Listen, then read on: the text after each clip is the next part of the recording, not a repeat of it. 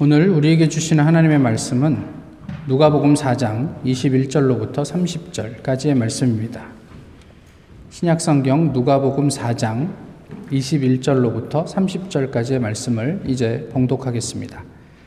이에 예수께서 그들에게 말씀하시되 이 글이 오늘 너희 귀에 응하였느니라 하시니 그들이 다 그를 증언하고 그 입으로 나오는 바 은혜로운 말을 놀랍게 여겨 이르되 이 사람이 요셉의 아들이 아니냐 예수께서 그들에게 이르시되 너희가 반드시 의사야 너 자신을 고치라 하는 속담을 인용하여 내게 말하기를 우리가 들은 바 가버나움에서 행한 일을 내 고향 여기서도 행하라 하리라 또 이르시되 내가 진실로 너희에게 이르노니 선지자가 고향에서는 환영을 받는 자가 없느니라 내가 참으로 너희에게 이르노니 엘리야 시대에 하늘이 3년 6개월간 닫히어 온 땅에 큰 흉년이 들었을 때에 이스라엘에 많은 과부가 있었을 때 엘리야가 그 중 한 사람에게도 보내심을 받지 않고 오직 시돈 땅에 있는 사렙다의 한 과부에게 뿐이었으며 또 선지자 엘리사 때에 이스라엘에 많은 나병 환자가 있었으되 그 중에 한 사람도 깨끗함을 얻지 못하고 오직 수리아 사람 나아만 뿐이었느니라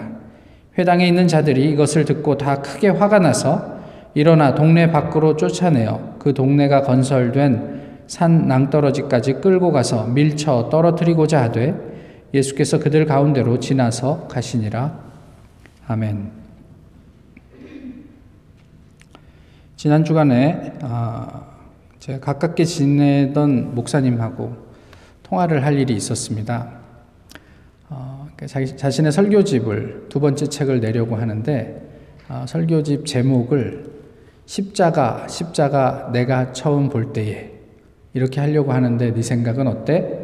그렇게 얘기를 하더라고요. 그래서 어, 내가 좀 생각 좀 해볼게. 너는 마음에 안 드는구나. 어, 형. 요즘에 그렇게 제목 지어갖고 누가 책을 사. 예. 게다가 책도 뭐, 뭐, 400페이지인가 500페이지인가 뭐, 그렇게 두꺼운 책을 낸다는 거예요. 그래서 그것도 책을 좀 나누어서 내보면 어떨까. 뭐, 이런 이야기들을 좀 나누었습니다. 그리고 하루 이틀 있다가 또 어, 다른 어, 분하고 통화를 했었는데요. 그분이 최근에 읽은 책 제목이 오늘 설교 제목이래요. 바리스타로 오신 예수님. 뭐 이 얘기를 들으면서 뭐 설교 제, 아니 책 제목이 중요하다 이런 생각을 좀 하게 되었습니다. 말씀드렸던 것처럼 그 제목이 참신하거나 또는 자극적이지 않으면 책 잘 안 팔립니다. 두꺼워도 안 팔리는 건 당연지사고요. 그래서 이제는 예수님도 바리스타나 소믈리에로 이 땅에 오셔야 하는 것은 아닌가 뭐 이런 생각을 좀 해보게 되었습니다. 요셉의 아들로 찾은 고향에서 처음에 예수님은 사람들의 이렇게 반응을 이끌어내세요. 갈채를 받았습니다. 아마도 그 사람들에게 자유와 해방의 메시지를 전했기 때문이 아니었을까 싶은 생각이 드는데요. 그런데 그 이후에 아, 어떤 일이 있었을까 이런 것들을 좀 상상을 해봐요. 아마도 이런 대화가 가능하지 않을까 싶은데요. 너 아까 회당에 갔어? 오늘 말씀 진짜 좋았는데. 왜? 누가 설교를 했길래 어, 예수라는 사람인데 정말이지 대단하더라. 성령의 임재가 느껴졌어. 이제까지 들었던 말씀과는 차원이 달랐어. 그걸 놓쳤으면 진짜 아깝다. 뭐 이런 이야기를 하지 않았을까요? 누구? 예수? 어, 나 걔 아는데. 나랑 절친이잖아. 근데 그거 알아? 지금도 좀 그렇지만, 그때도 진짜 걔 볼품 없었다? 요셉의 아들이잖아. 요셉의 아들이라고? 뭐 대충 이런 이야기가 오고 가지 않았겠어요?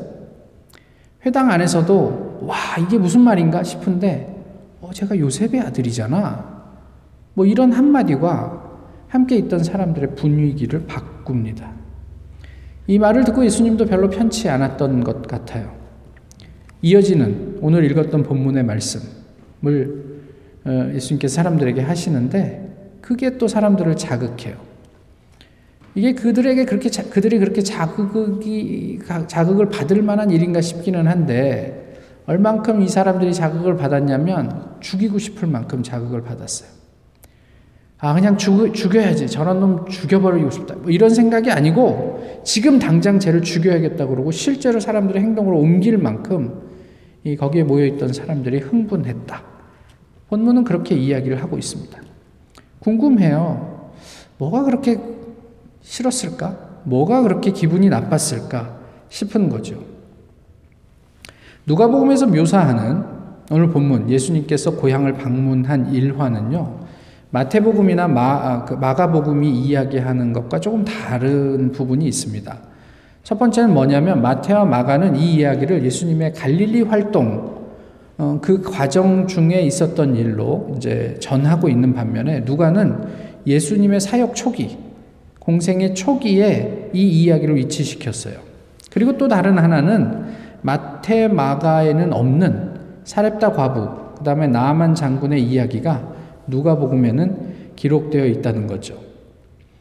결국 어, 학자들은 이 누가가 예수님이 고향을 방문한 일화를 통해서 자신의 독자들에게 어떤 의도적인 메시지를 전하려고 어, 이렇게 이 말씀을 어, 이 일화를 이쪽 앞에다 소개하고 있는 것이 아닌가 뭐 이런 이야기를 하곤 합니다.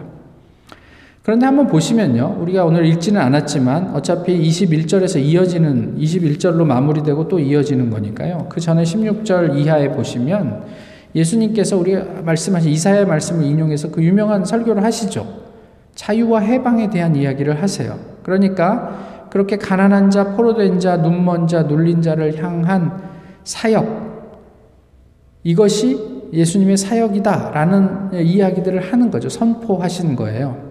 그 다음으로 오늘 읽었던 본문이 이어지는데 22절 이하에서 예수님의 사역의 방향이라고 할까요? 아니면 흐름이라고 할까요? 그런 이야기들이 소개가 됩니다.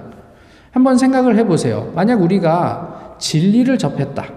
진리를 만나면 어, 어떻게 반응해야 할까요?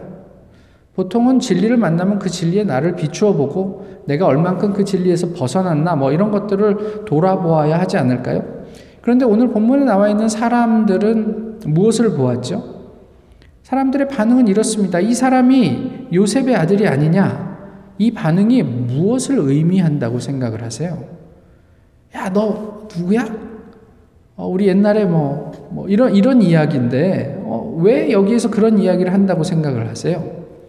이 사람들이 말씀드렸던 것처럼 2절 뭐 이렇게 보시면 처음에 이 얘기를 듣고 환호했어요. 선포된 말씀이 대단하다. 그래서 스스로 이 사람을 증거하고 그 말씀에 대해서 놀랬다. 성경 그렇게 얘기하는데 또 다른 한편으로는 네가 뭔데 하는 말이 그런 생각들이 좀 있는 거예요. 요셉의 아들이라고? 야, 그러면 우리가 이렇게까지 뭐 이렇게 뭐 열광해야 될 만한 그런 사람은 아니잖아. 이런 거예요. 예를 들면 이 여기에 이제 우리 교회에 누가 와서 설교를 했는데 아 그 목사님 설교가 대단했어요. 그래서 이분이 누군가 그러고 스펙을 봤더니 대학도 안 나오셨어. 그냥 어디 지방에 있는 신학원 이렇게 나와갖고 겨우 아 이분이 야매로 목사 안수를 받은 게 아닌가 싶은 데서 목사 안수 받고 오셨다. 뭐 이랬을 때 사람들이 에이 뭐 저분은 뭐 이런 마음이 아니었을까 싶은 거예요. 그러니까 예수님이 그 앞에 서 있었다는 얘기죠. 그래서 예수님이 그럴 만한 자격이 있는지 스스로 증명해 주었으면 좋겠다 이런 생각을 했던 것 같아요. 그러니까 예수님이 이제 그 다음에 이 의원들에게 너 스스로 고치라는 속담을 인용해 가버나움에서 행한 일을 네 고향 이곳에서도 행해 봐라. 너희가 그렇게 할 것이 아니냐. 나에게 그런 요구를 할 거 아니냐. 이런 이야기를 하는 거예요. 네가 정말 이런 하나님의 진리를 다룰 수 있는 사람인지 이 말씀을 이렇게 선포한 것이 사기가 아닌지 너 스스로 한번 증명해 봐라 라는 말을 하지 않겠느냐라고 얘기를 한 거예요. 사람들의 이 불편한 마음 때문에 예수님의 사역은요. 또 복음은 그들에게로 향하지 않고 방향을 바꿔서 이방인에게로 향하게 됩니다. 그러면서 예수님은 뭐라고 얘기하시냐면 24절에 보시면 선지자가 고향에서 환영을 받지 못한다. 라는 이야기를 들어 역설적으로 내가 그 선지자의 역할을 하고 있는 사람이야. 라는 이야기를 하는 거예요. 지금 너희들의 배척이 곧 내가 선지자라는 것을 증명해 주는 것이지. 라는 얘기를 하는 거죠. 이렇게 누가는 예수님이 선지자로서 자유와 회방을 이방인에게 전하시려고 당신의 사역을 시작하셨음을 알리고 있습니다. 사실 이게 분명하게 드러나는 일들은 아니지만 유대인들에게 있어서 하나님의 진리가 이방인들에게 전해진다고 하는 것은 이건 상당히 파격적인 일입니다. 저희가 교회 초창기 때 사도행전을 다루면서도 그런 이야기를 했지만 사도행전 전반에 걸쳐서 이방인에게도 하나님의 복음, 성령이 임한다라는 것을 사도들이 다 인정하고 서로 동의했지만 사도행전이 끝날 때까지도 유대인들은 그것을 극복하지 못했어요. 그래서 끊임없이 마음 가운데 그런 불편함이 있었단 말이에요. 근데 오늘 본문에서 유대인들은 예수님의 이 이야기를 듣고 이렇게 어, 아주 과격하게 반응할 만큼 그런 어떤 불편한 사실이 이 속에 녹아져 있는 거죠. 일단 16절에서 21절은 이제까지 많은 사람들이 남미에서는 해방신학, 또 그 해방신학을 수입해서 한국에서는 좀 이름을 바꿔서 민중신학이라는 어, 이름으로 어, 이게 다양하게 시도가 되었습니다. 그런데 해방신학이나 민중신학의 이름이 참신했기 때문인지 모르지만 어쨌든 그 신학이 여전히 지금도 신학적 흐름의 한 흐름으로 남아있기는 합니다만은 그게 어떤 이름을 가지든 우리 신앙의 핵심, 근원, 다시 말하면 예수님의 사역의 목적은요, 오늘 본문 16절 이하에서 이야기하고 있는 자유와 해방이에요. 그러니까 뭐 이게 가졌냐 그렇지 않느냐 뭐 내가 권세가 있는 사람이냐 아니냐 이런 문제가 아니고요. 사람 누구든지 보지 못하는 사람이 있느냐, 눌린 자가 있느냐, 갇힌 자가 있느냐, 억압당하는 자가 있느냐, 그 사람들은 하나님의 진리 안에서 자유로워져야 할 것이다. 이것이 예수님께서 말씀하신 복음이란 말이에요. 이 부분은 그 정도로 이제 정리를 하시고, 오늘 본문이 이야기하는 바를 조금 이제 더 얘기를 해보실까요? 51년, 아, 1951년생 제1교포 2세인 강종헌이라는 분이 있습니다. 1970년 11월 13일에 어떤 일이 있었냐면 제가 몇 주 전에 소개해 드렸던 전태일 열사의 분신이 있었어요. 그 소식이 일본의 주요 석간신문에 단신으로 보도가 되는데 이분이 그 신문을 보게 되죠. 그걸 보고 충격을 받습니다. 그리고 도전을 받아요. 와, 내 조국의 같은 시대의 젊은이들은 이렇게 살아가고 있고 또 이렇게 죽어가는구나 이런 생각을 하면서 고민을 해요. 내가 이들의 삶에 참여할 수 있는 방법이 무엇이 있을까? 그래서 두 가지를 어, 결정을 해요. 하나는 모국어를 배우자. 말이 같아야 같은 민족이지. 나는 일본말하고 그들은 한국말 하는데 어떻게 이게 같은 민족이라고 이야기를 할 수 있겠나 해서 한국말을 배우기 시작하고요. 다른 하나는 시대 정신이라고 본인은 표현을 했는데 같은 또래 젊은이들과 함께 호흡하기 위해서 일본에 있는 대학에 진학하는 대신 한국에 있는 대학에 진학을 해야 되겠다 결정을 하고 한국으로 갑니다. 그리고 서울대 의대에 진학을 해서 어, 의사로서의 어떤 수업을 받기 시작하죠. 그렇게 학생으로 지내던 중 1974년 어, 김기춘 당시 검사를 중심으로 이제 사건이 터져요. 뭐냐면 일본 거점 간첩단 사건이 터집니다. 이제 거기에 이분이 연루가 돼서 아, 사형을 선고받고 13년을 복역하게 된 다음에 1988년에 가석방돼서 이제 출소하게 되죠. 근데 이분이 이런 얘기를 해요. 사형을 구형할 때 그 구형 논고 마지막 부분이 지금까지도 가슴에 남아있대요. 그 내용이 이렇습니다. 대한민국은 반공을 국시로 하는 나라입니다. 이 반공을 국시로 하는 나라에서 피고 강종헌과 같은 북한의 간첩은 생존을 허용할 수가 없습니다. 그래서 사형을 구형합니다 그래도 살아보려고 또 일본이 제일교포들을 얼마나 이렇게 차별하고 그러는지 아시잖아요. 아시는 분은. 그런 어떤 일본의 편견과 차별을 피해 열심히 살아보려고 한국에 왔어요. 그런데 내 조국이 나의 생존을 허용할 수 없다는구나. 이 말이 사형당할 수 있다라는 어떤 그런 것보다 훨씬 더 큰 상처가 되었대요. 나는 내 조국의 생존을 허용받지 못하는 사람이구나. 고향에서 씻을 수 없는 상처를 입었습니다. 조국을 고민하며 조국에 돌아왔는데 그 조국으로부터 배척을 당했습니다. 이게 우리의 일이라면 어땠을까요? 어떻게 반응하셨을 것 같아요? 내가 또는 우리의 자녀가 이런 억울한 누명을 쓰고 옥살이를 하고 도망치듯 조국을 떠나야 했다면 어떨 것 같으냐는 말이에요. 나사렛 유대인들이 뭐가 문제입니까? 이스라엘이든 어쨌든 모든 유대인들이 가지고 있던 한계가 무엇입니까?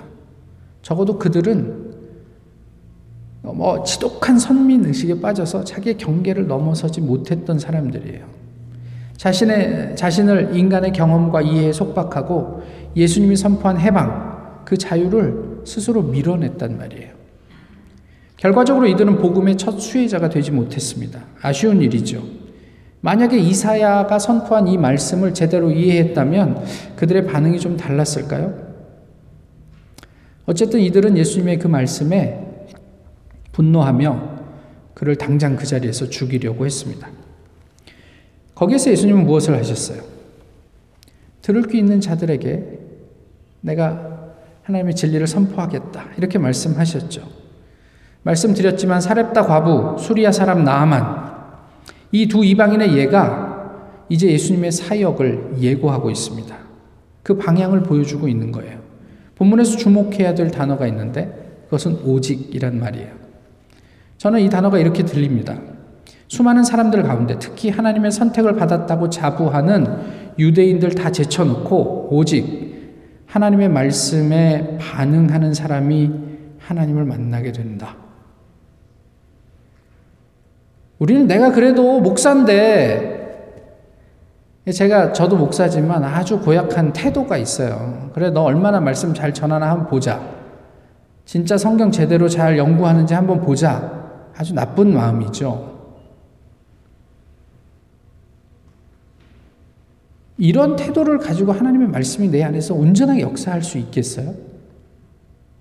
내가 선민인데, 유대인인데, 너 같은 자격을 가진 사람이 얼만큼 그 말씀을 제대로 전할 수 있는지 한번 보자. 이런 마음을 가지고 선포되는 하나님의 말씀이 제대로 들어올 수 있겠느냐는 말이에요.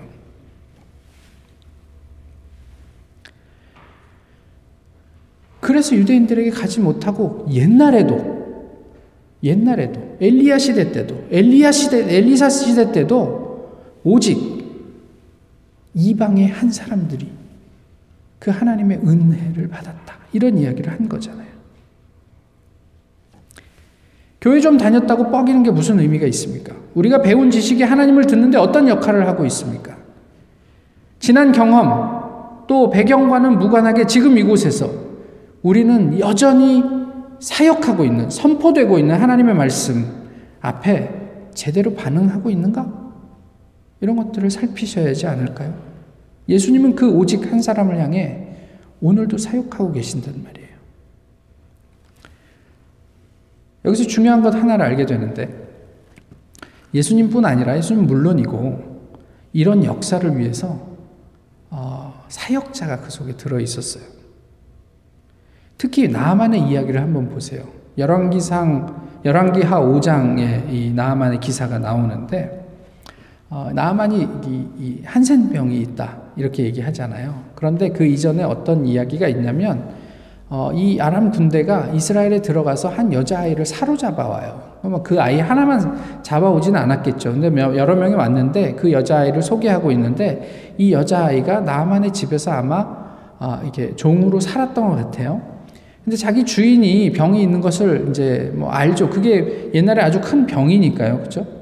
그런데 그러면서 옆에 있는 사람에게 뭐라고 얘기하냐면 우리 주인이 내 고향에 있는 어떤 사람을 만났으면 참 좋았겠다. 그러면 참 좋겠다. 이런 이야기를 하는 거예요. 이 말이 전해져서 나아만의 귀에까지 들어가거든요.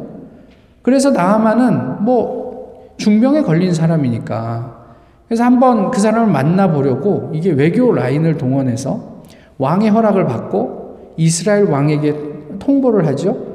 그리고 이제 예, 엘리사를 찾아가게 됩니다. 예, 한 나라의 군대 장관이 하는 행차였습니다. 그래서 엘리사에게 그것을 이제 알렸는데 엘리사가 자기 그 제자를 보내서 어, 나 있는 데까지 올 필요 없고 그냥 가서 요단강에서 일곱 번 몸을 씻으십시오. 이 말이 나만을 아주 불쾌하게 했어요. 우리나라에는 강이 없냐? 어, 굳이 여기까지 왔는데 나 같은 지체 높은 사람이 왔는데 어디 저런 어, 시골에 사는 내가 누군지도 알지는 못하겠지만 이런 보잘것없는 사람이 나를 극진하게 예우하지 않나 뭐 이런 이야기를 해요. 그러면서 돌아가자. 그러고 돌아가는 길에 이 여자 여인이 다시 한번 이야기를 합니다. 이것보다 더한 것을 하라고 했어도 하지 않았겠습니까?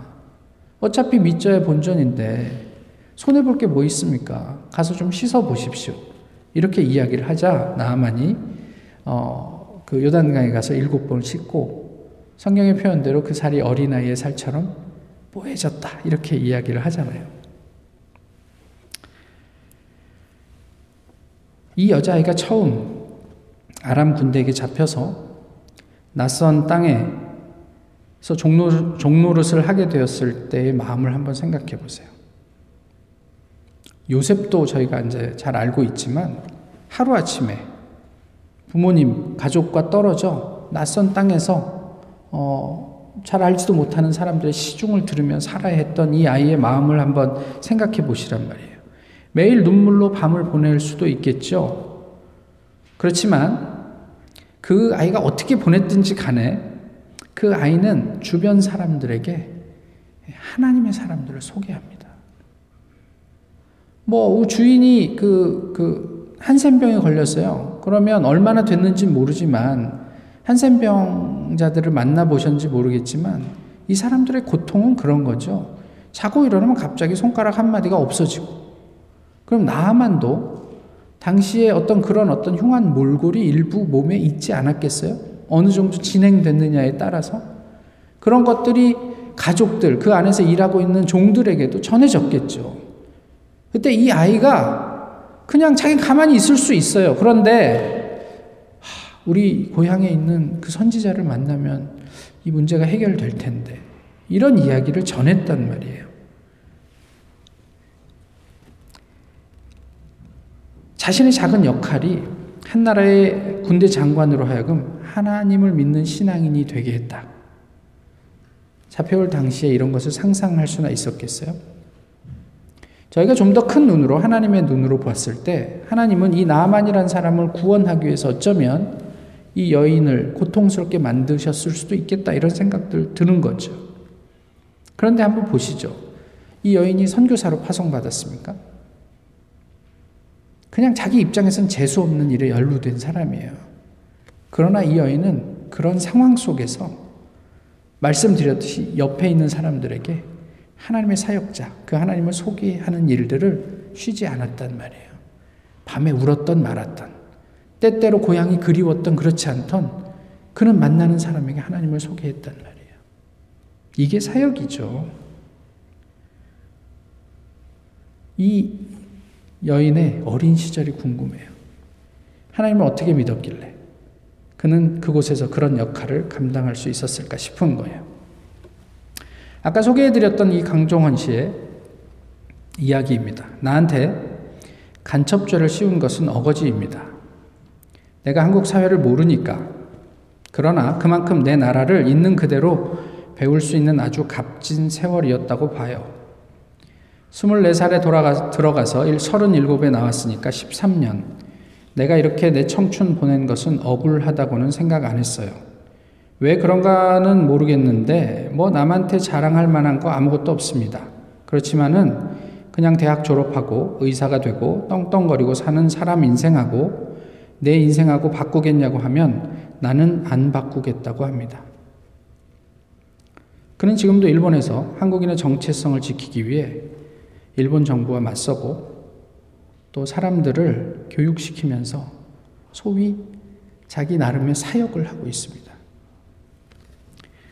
사역이라는 관점에서 예수님께서 예로 둔 두 이야기는 매우 부담스럽습니다. 내가 알지 못하는 이방인에게 향해야 하는 문제이기 때문에 그래요. 내가 이제까지 견고하게 쌓아왔던 나만의 지경, 그 껍질을 깨고 나가야 하는 일이기 때문에 그렇습니다. 그런데 이와 관련해서 중요한 내용이 본문에 있는데요. 28절 이하의 말씀이에요.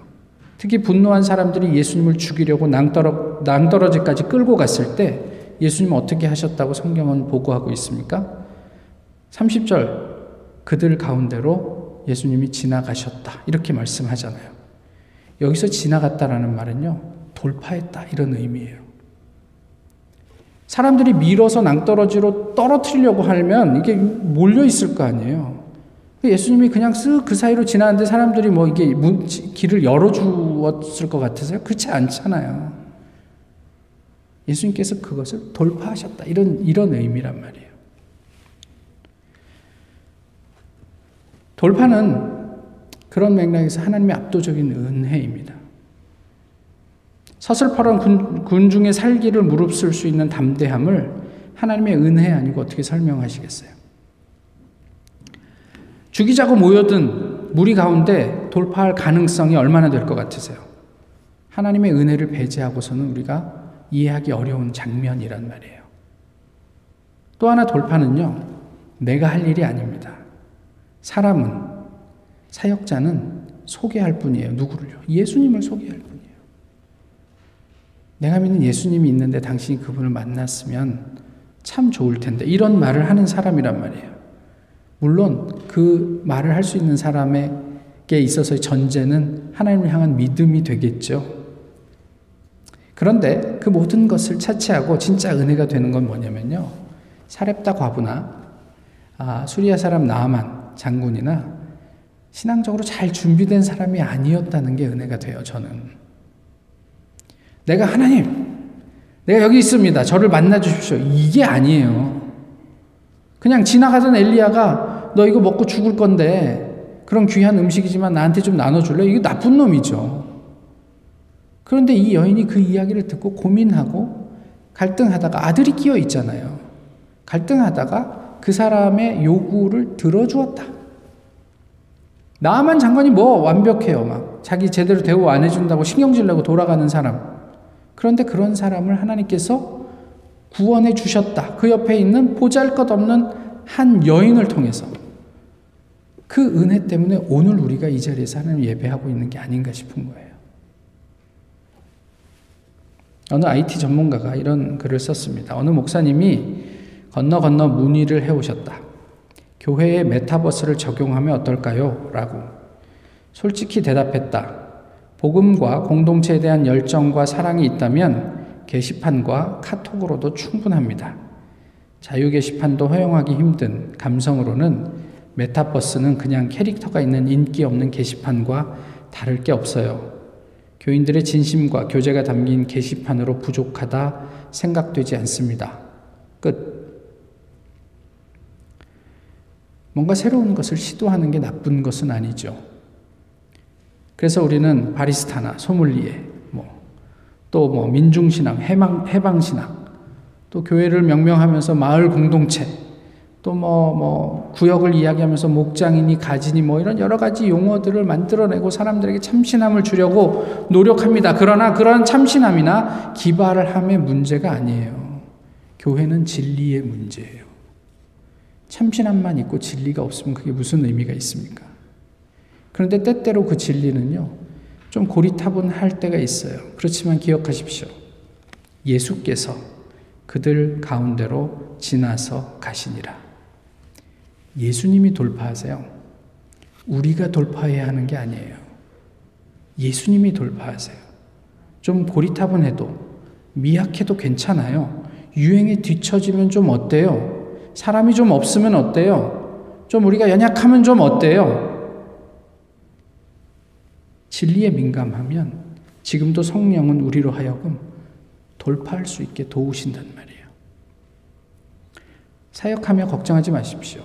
아, 내가 이 사역을 할 수 있을까? 이런 생각하지 마시란 말이에요. 하나님께서 지키시는 한 우린 죽지 않습니다. 사역하는 교회들이 염려하지 않아도 되는 것은 하나님의 소명이 있는 한 소멸하지 않기 때문입니다. 용기를 내시고 담대하셨으면 좋겠어요. 그러면 예수님이 돌파해 가시는 것을 목격하게 되실 것입니다. 기도하겠습니다. 좋으신 주님, 오늘 주님 앞에 서 있습니다. 주님과 더불어 동행하게 하시고 돌파해 가시는 주님을 따라 주님의 길을 함께 더불어 걸어가게 하옵소서. 예수님 이름으로 기도하옵나이다. 아멘. 찬송가 391장입니다.